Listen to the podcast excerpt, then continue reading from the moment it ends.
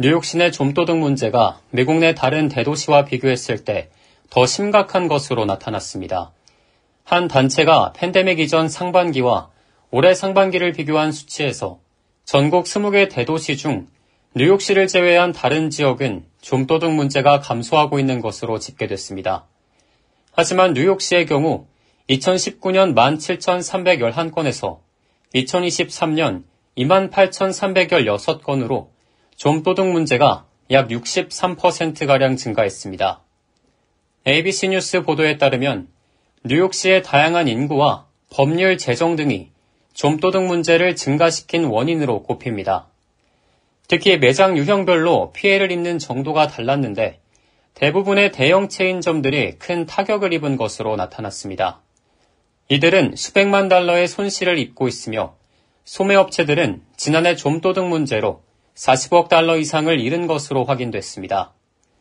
대형 체인의 경우 이만 사천오백구십사 건, 드러그스토어의 경우 만 삼천사십육 건, 일반 백화점의 경우 만 삼천오십팔 건, 의류 매장은 사천이백사십삼 건, 식료품점과 보데가 등은 천구백십삼 건, 일반 슈퍼마켓은 천육십삼 건인 것으로 조사됐습니다.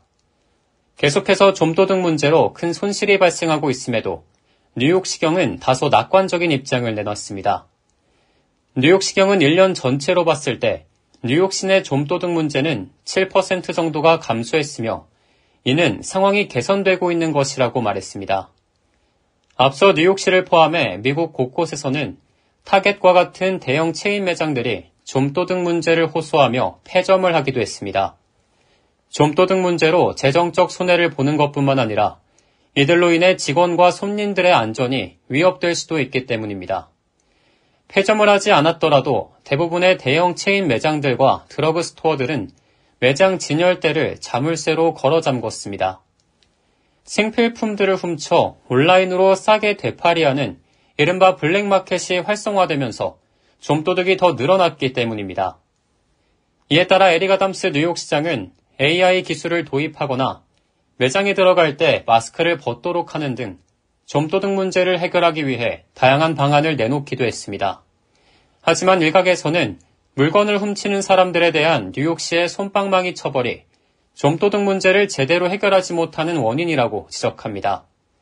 대부분은 하루에서 이틀 조사를 받은 뒤 다시 풀려나 또다시 범행을 저지르는 것으로 나타났습니다.